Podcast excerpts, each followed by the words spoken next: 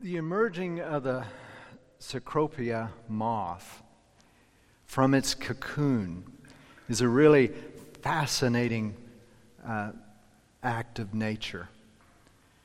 You see, it takes a moth to, uh, when he struggles itself free from his cocoon, they may be several months in that cocoon, but then it may take as many as 21 days for it to, to get out of the cocoon once it starts. And it's quite a struggle for that moth. Now, it's easy for us if you were watching that struggle to say, hey, I'm going to help that moth get out of that cocoon. I can help. And maybe snip that cocoon a little bit, kind of open it up and make it a little easy, easier for that moth to go through that cocoon. But if you should do that, it will come out weak and its wings will be just uh, crimped and shriveled and it will never ever fly. For you see, in the struggle, in the, the, the wrestling to get out of that cocoon, it builds its muscle structure and it pushes the fluid in its body out to its wings. And it's, in a very real way, it can only fly if it has wrestled with the obstacle of the cocoon. It's the only way it will be healthy and strong. My friends, in much the same way, God uses adversity and obstacles in our life to strengthen our faith. James says it is in the testing of our faith that develops perseverance. Today, this morning, we are looking in uh, chapter 11 of Hebrews, and we're going to look at three different people that faced enormous obstacles and adversities. They face impossible situations situations that naturally they could never come out on the other side. There's no hope of rescue or escape. And yet, in each circumstance, when they choose to trust and believe in the promises of God, when they choose to trust the reality of what they cannot see, rather than being overcome by their obstacle, they are able to overcome their obstacle. It's by their faith in the promises of God that they're able to overcome. And just like the moth, adversities and obstacles are the way that God strengthens our faith muscles so that our faith grows strong and we learn to trust Him. All of those impossible situations that we face, the ones that appear like there's no hope whatsoever, they are there to build our trust in Him. Look, can we be honest enough to say that we all face situations that tempt us to despair? If not now, in the future, you will. Obstacles that tempt us. And we feel like there's no hope. But let me encourage you today, beyond everything else, that there is a reason for your obstacle. There's a reason for your adversity. And I believe that purpose is twofold. First of all, to test and strengthen your faith. God is faithful to give you the obstacle so that your faith may grow strong, but secondly, so that He will be able to declare His strength among His people. So it's to grow your faith, but also to show Himself strong. And every overwhelming obstacle will at least be for those two reasons. Now, our passage this morning chronicles three impossible situations. These characters in these situations had the same feelings that you and I deal with the mountains of fear and doubt and intense grief. We see that they are led to deal with these obstacles by faith in the promises of God, to conquer and overcome by trusting God that He means what He says and He will fight for His people. We're going to see three seemingly overwhelming obstacles. We will see two lessons about faith and then four implications about your faith. Okay? So, three seemingly insurmountable obstacles, two lessons about faith, and then four implications about your faith. So, first of all, three seeming insurmountable obstacles. The first one I call between a rock and a hard place, and that's the Hebrews at the Red Sea. Verse 29 By faith, the people crossed the Red Sea as if on dry land, but the Egyptians, when they attempted to do the same, were drowned. Now, the obstacle for the Israelites was pretty obvious it was a large body of water. And the Egyptian army was in the back. They were trapped between a rock and a hard place. You see, Pharaoh had consented to let the slaves go free. But no longer, uh, no sooner than they were out of Egypt, than he changed his mind. And so he started chasing them. And instead of Moses leading them through uh, Philistia, straight out of Egypt, no, he led them to a dead end right at the Red Sea. And so they had the Red Sea in front of them and the Egyptian army in the back, and they didn't know what they were going to do. They couldn't fight. I mean, they weren't warriors, right? They'd been hundreds of years as slaves, so they weren't warriors. They couldn't run. They were trapped and hemmed in on every side. Every piece of physical evidence that they would see around them says, We're going to die. That's all. Between a rock and a hard place. The second one is an impossible dream. That's the walls of Jericho. Look at verse 30. By faith, the walls of Jericho fell down after they had been encircled for seven days. Now, fast forward about 40 years, right? Moses had passed from the scene. Joshua was now leading the Israelites. Israel had crossed the Jordan, and they were now in the promised land. Now they had to take it. They had crossed the flooded banks of the Jordan, almost like their fathers had done in uh, the Red Sea they crossed on dry land, but after they crossed on dry land, then the flooded waters came behind them. So they were trapped. It was all guns ahead. It's kind of like Cortez when he took Veracruz, right? They burned the ships and said, Guys, you're here. There's no going back. So here the Israelites were. They were here in the promised land. They were ready to conquer Canaan, and the very first city was Jericho. Jericho was a frontier town in a very strategic location there in Canaan. It was a fortress guarding Canaan from her enemies.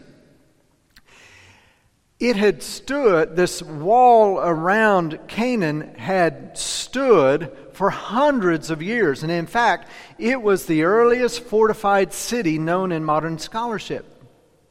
And see, it was fortified because these walls were tall and strong around Jericho. It is believed that uh, in Deuteronomy 128, when the spy, ten spies had gone into the promised land, that they went and saw first Jericho, and they said, It's walled up to heaven.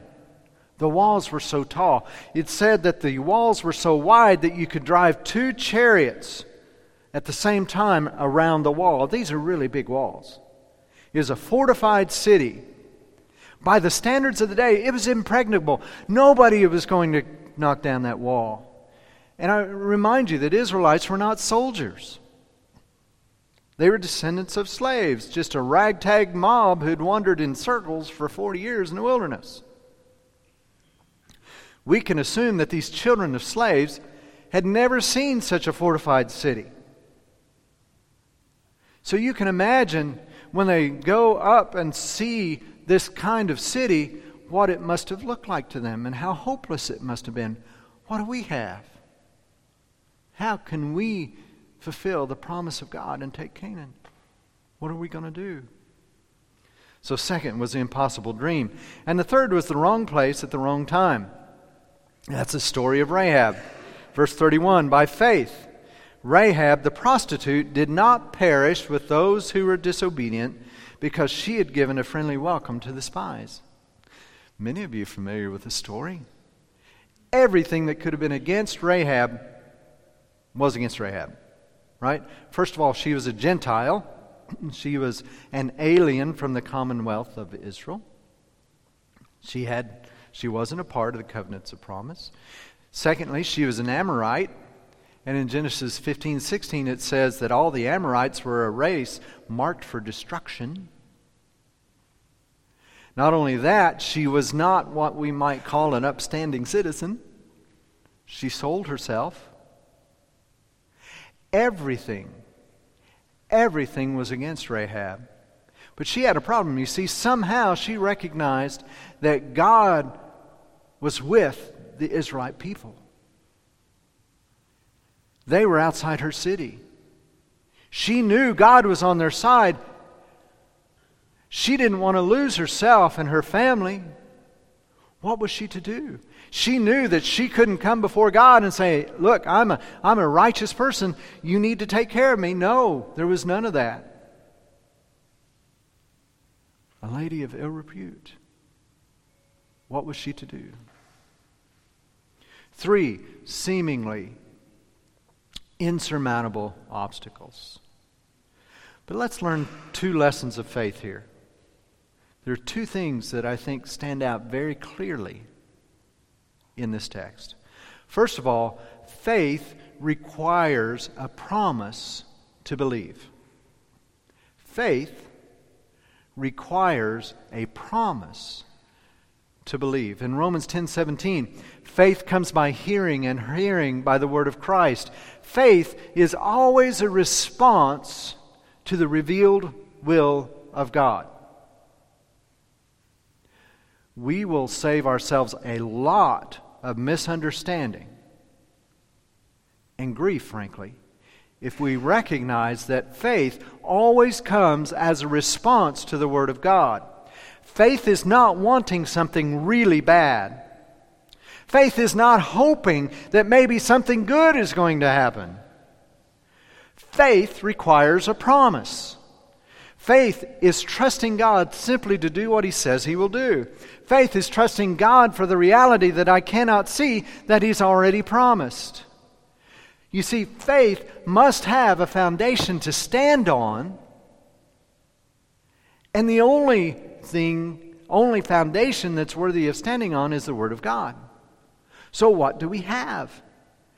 Faith is trusting in the promises that we find in the Word of God. Let's look at our, our story. You see, God told Moses what to do. Moses didn't just look at that Red Sea and he says, You know, I sure wish we had a bridge. Or, you know, maybe if I kind of go here and I hold my staff just so, the waters will part. Now, how ludicrous is that? Moses didn't make this up. He didn't know what to do. He was there. But then God told him precisely what to do. Exodus 14. The Lord said to Moses, Why do you cry to me? Tell the people of Israel to go forward, lift up your staff, stretch out your hand over the sea, and divide it, that the people of Israel may go through the sea on dry ground. See, it was response to the Word of God. God told Joshua what to do. Joshua didn't look at that city and ponder the situation and think, wow, I wonder if I would, in successful, uh, successive days, walk around this city and then blow my horn that the walls would fall down. How ludicrous is that? No, he didn't come up with that on his own. But he simply trusted in the Word of God on a scouting expedition in Joshua 5. He went out to examine Jericho, and when he got near the city, he looked up and he saw a man standing there with a drawn sword. And Joshua said, probably pretty much like we would say, Are you for me or against me? And he says, I am the commander of the army of the Lord. And so, whether that was maybe Michael, the archangel, or it may have been pre incarnate Jesus. And he said, This is what you're going to do. You're going to, to take your soldiers and you're going to take your priests with their trumpets and you're going to take the Ark of the Covenant and you're going to walk around that city and you're not going to say a word, you're just going to blow your trumpets. And you're going to do that six days. Then on seventh day, as you heard in the children's sermon, right? Walk around it seven times, blow your trumpets a loud blast, yell, and the walls are going to come down. I don't think Joshua probably expected that instruction. But what did he do? He said, Okay. And he obeyed. God gave very specific instructions to Joshua. What about Rahab? Now, God didn't use normal channels to communicate with Rahab. She was not an Israelite. She didn't know the Word of God. She didn't know the law. Yet somehow she understood that these were God's people and that God was fighting for them. She believed. In Joshua 2, it says, And said to the men, uh, she said to the men, I know that the Lord has given you the land, and that the fear of you has fallen upon us, and that all the inhabitants of the land melt away before you. For we have heard how the Lord dried up the water of the Red Sea before before you when you came out of Egypt, and what you did to the two kings of the Amorites who were beyond the Jordan, to Sihon and Og, whom you devoted to destruction. Somehow, some way, God had instructed her and promised her and told her about what was going on, so she asked the spies to have mercy upon her. Hebrews 11:31 says she was the only one in Jericho who believed. Somehow, somehow, some way, God opened her heart to see the truth of what was to occur. You see, each of these three situations, these people had a word from God. They knew what God had promised, and they trusted Him. The second thing that I think that we need to see is, is the truth from these words. First of all, they had a word from God, but secondly, they obeyed. That's pretty simple. They heard the word and they obeyed. James chapter 2, verse 14 says, What good is it, my brothers, if someone says he has faith but does not have works? Can that faith save him? And then he goes on, So also by itself, if it does not have works, it is dead. But someone will say, You have faith and I have works. Show me your faith apart from your works, and I will show you my faith by my you see, in these stories, the Israelites' faith was seen because they stepped out into the bed of the sea. How hard would that have been? Think if you were first in line. How hard would it have been to step into the sea when you see the walls of water all around you? It was a sea. The walls of water all around you. How hard would it be to step into there knowing that if something happened, if God gave up and let it go, you're gone? And yet they obeyed. They were totally committed. They had to step into the bed to walk across. They had to obey. The Israelites, when they uh, were conquering Jericho, they had to obey. And you can't tell me that there weren't some of them that felt a little foolish walking around a city simply because God told them to. This is not what they signed up for. The priests were great and everything. They maybe blew their horns well. I don't know. But they obeyed. They did what God said. Rahab hid the spies. Uh, James chapter 2 verse 25 says, And in the same way was not also Rahab the prostitute justified by works when she received the messengers and sent them out by another way. They told her to gather her family and not come out. They told her to put a scarlet rope down from her window and she would not be harmed. So, what did she do? She gathered her family and put a scarlet rope down. See, very simple. This is not brain surgery. When the Word of God says something, then we simply obey it. And in each case, they were rescued. Faith expresses itself in action and obedience. As James says, show me your faith without works, and I will show you faith with works. Two lessons to learn from this, these three stories, these three obstacles. But now let's look at four implications. Steve, all that is fine, well, and good, but you know, we live a long time from that. And I'm not facing a Jericho, and I will probably not walk through the sea on dry ground. So, how can I apply this truth to what I'm facing today?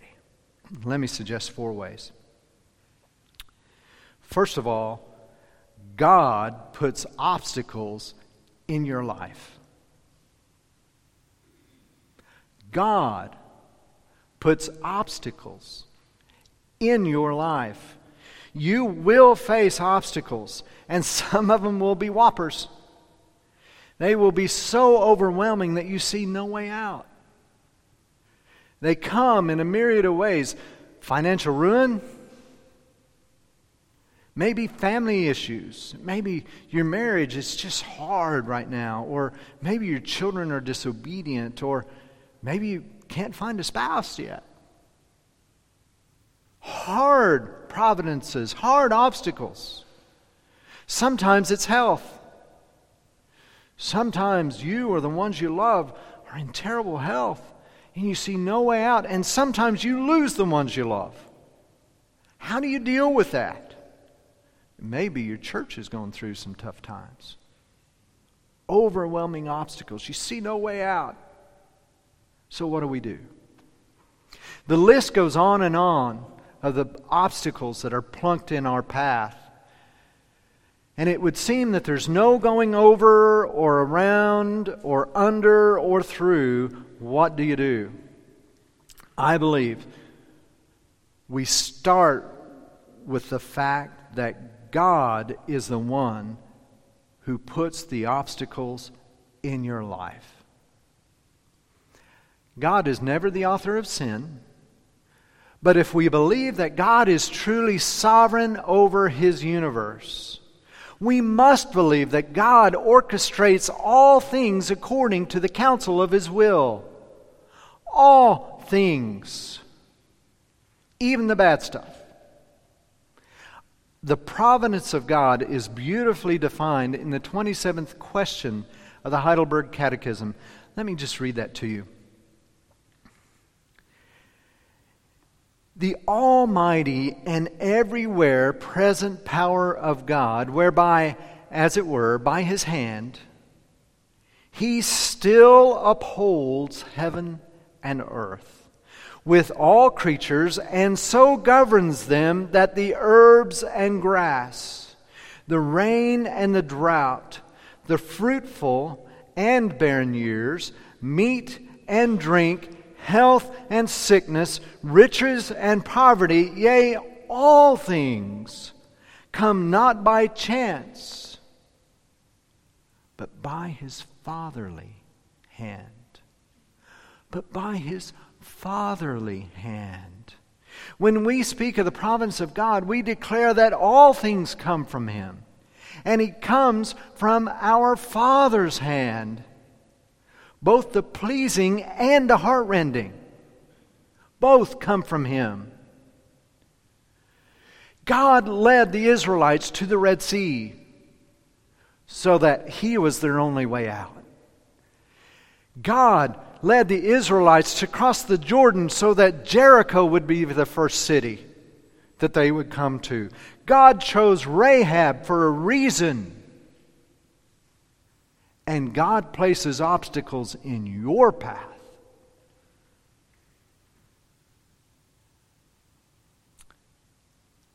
it is always from a fatherly hand, whatever you face.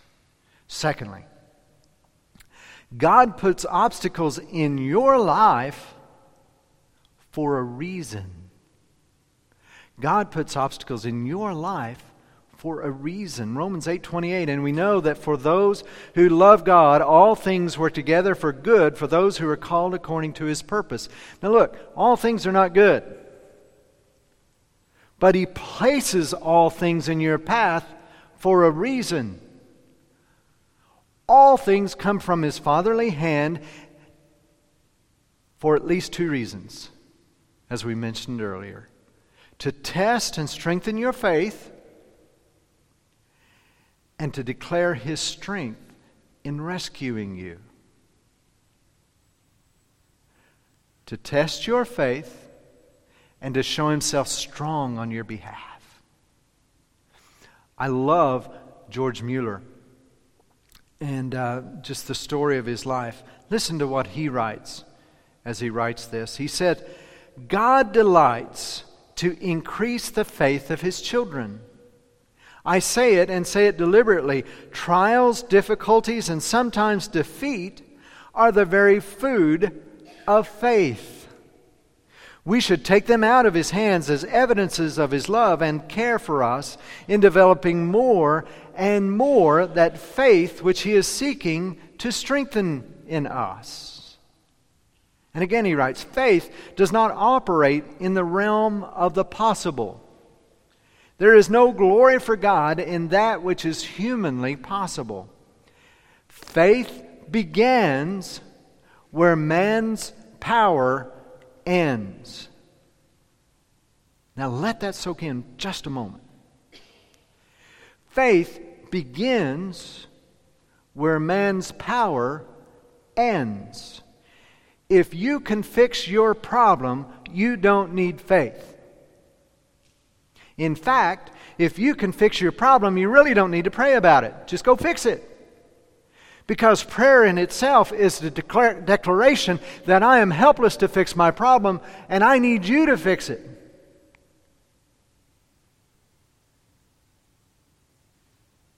Faith begins where men's power ends. It's when you know that you can't fix it. When the obstacle in your path is so overwhelming, that's when faith comes in. God puts obstacles in your life. God puts obstacles in your life for a reason. But number three, when faced with an overwhelming obstacle, think.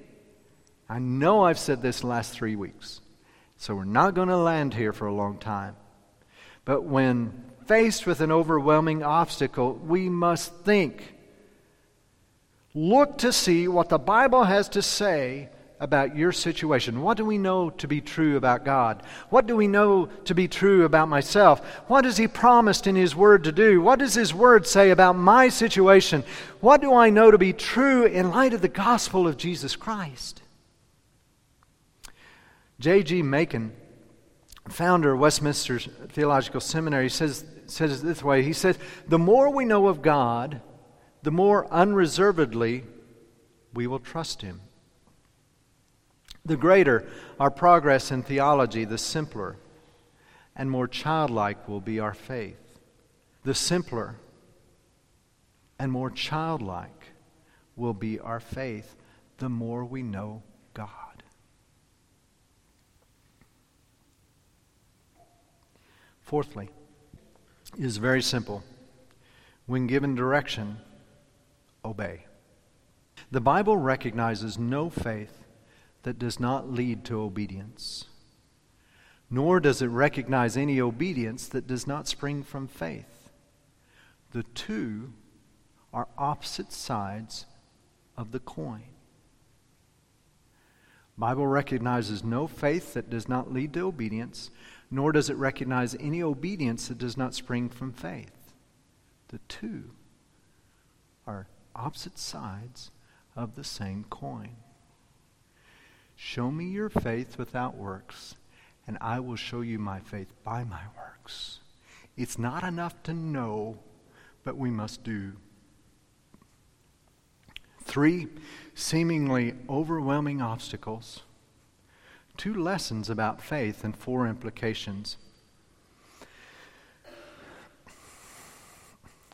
I know that some of you here this morning are facing insurmountable obstacles. There are things that you are facing in your life right now that you don't see any way out.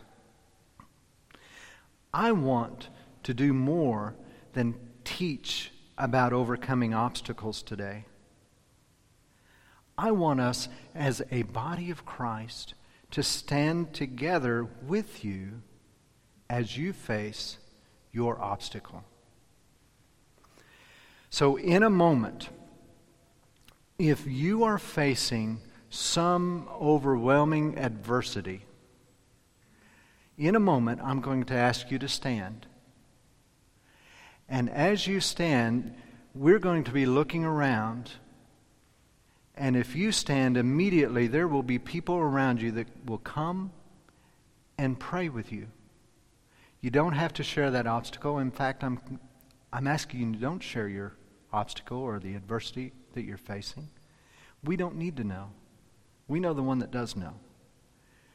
But I want to stand together as a community of faith to be able to just stand and pray for one another. And we're going to pray the two things that I suggested earlier that your faith may be strengthened and that God will be made, will show himself strong. And so we're just going to take two, three, four minutes to pray together in small groups around our auditorium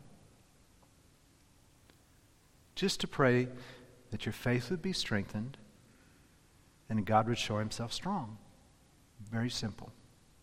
So, if you wish for someone to pray with you, would you just stand up and we're just going to gather around you all over the auditorium if there's anyone? Are you facing any ad- adversity? Okay, there's one. Gather around over here, two. Okay? Get up right now and let's go. Let's go. Gather around them. Anyone else? Bethany, may we pray with you? All right, you can't stand. Some go back to Bethany. We're only going to take two, three minutes here. And if you don't want to get up, it's okay. Just pray where you're at, okay? Let's pray together.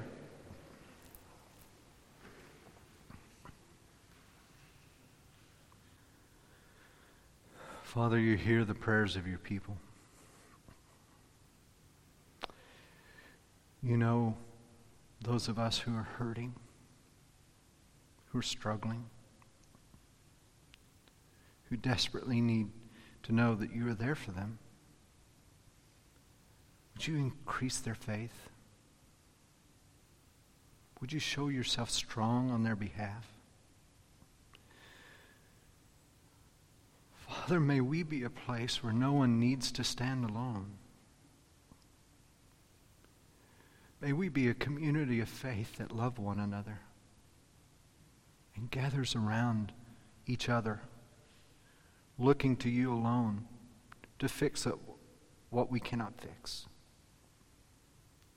We look to you trusting and obeying you when you express your will. Hear the prayers of your people.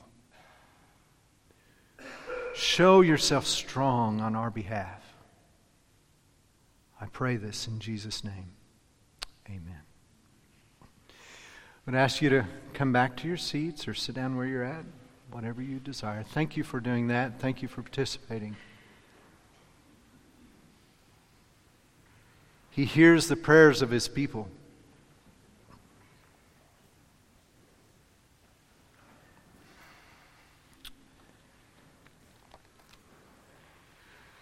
this point, I'm going to ask the Charlie and his team to come up.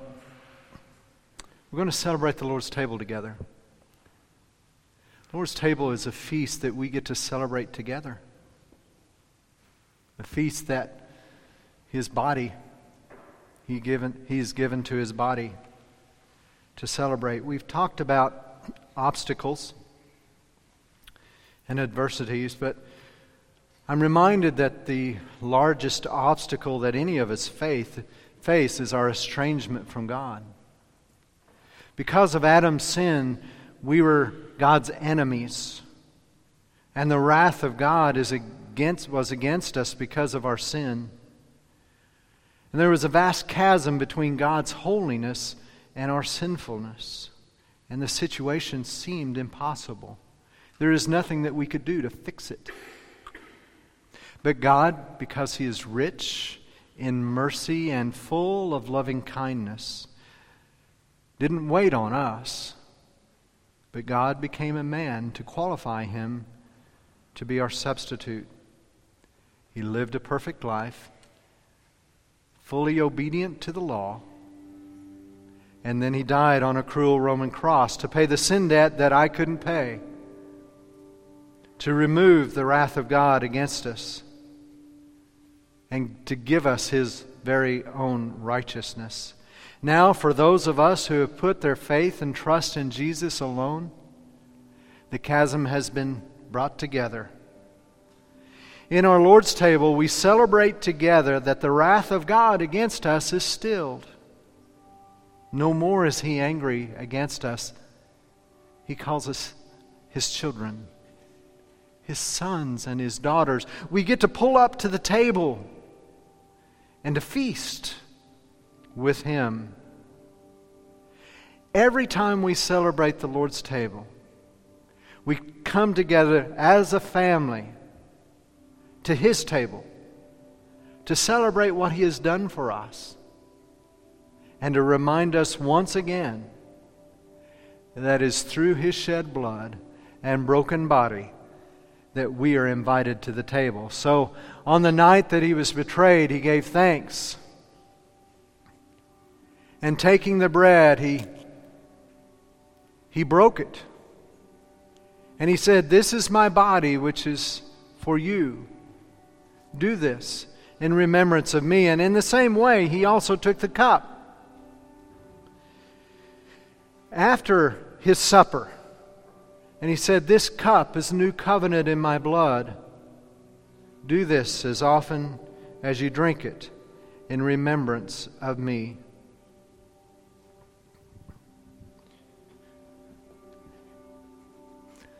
I just love the picture of being a family.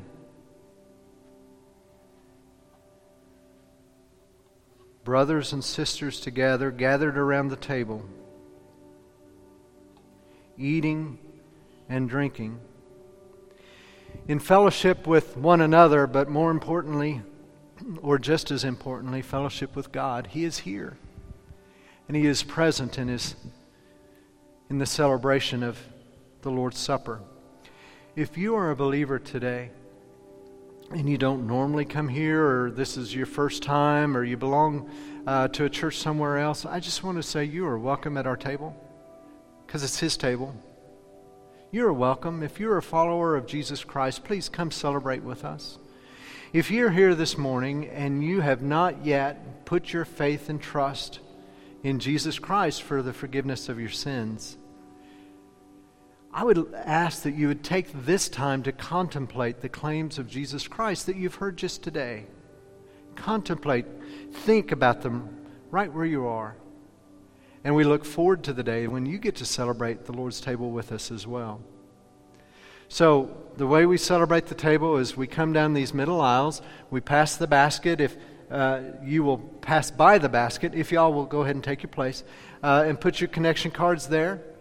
If you have uh, a request to start a conversation with us, thank you, Amy.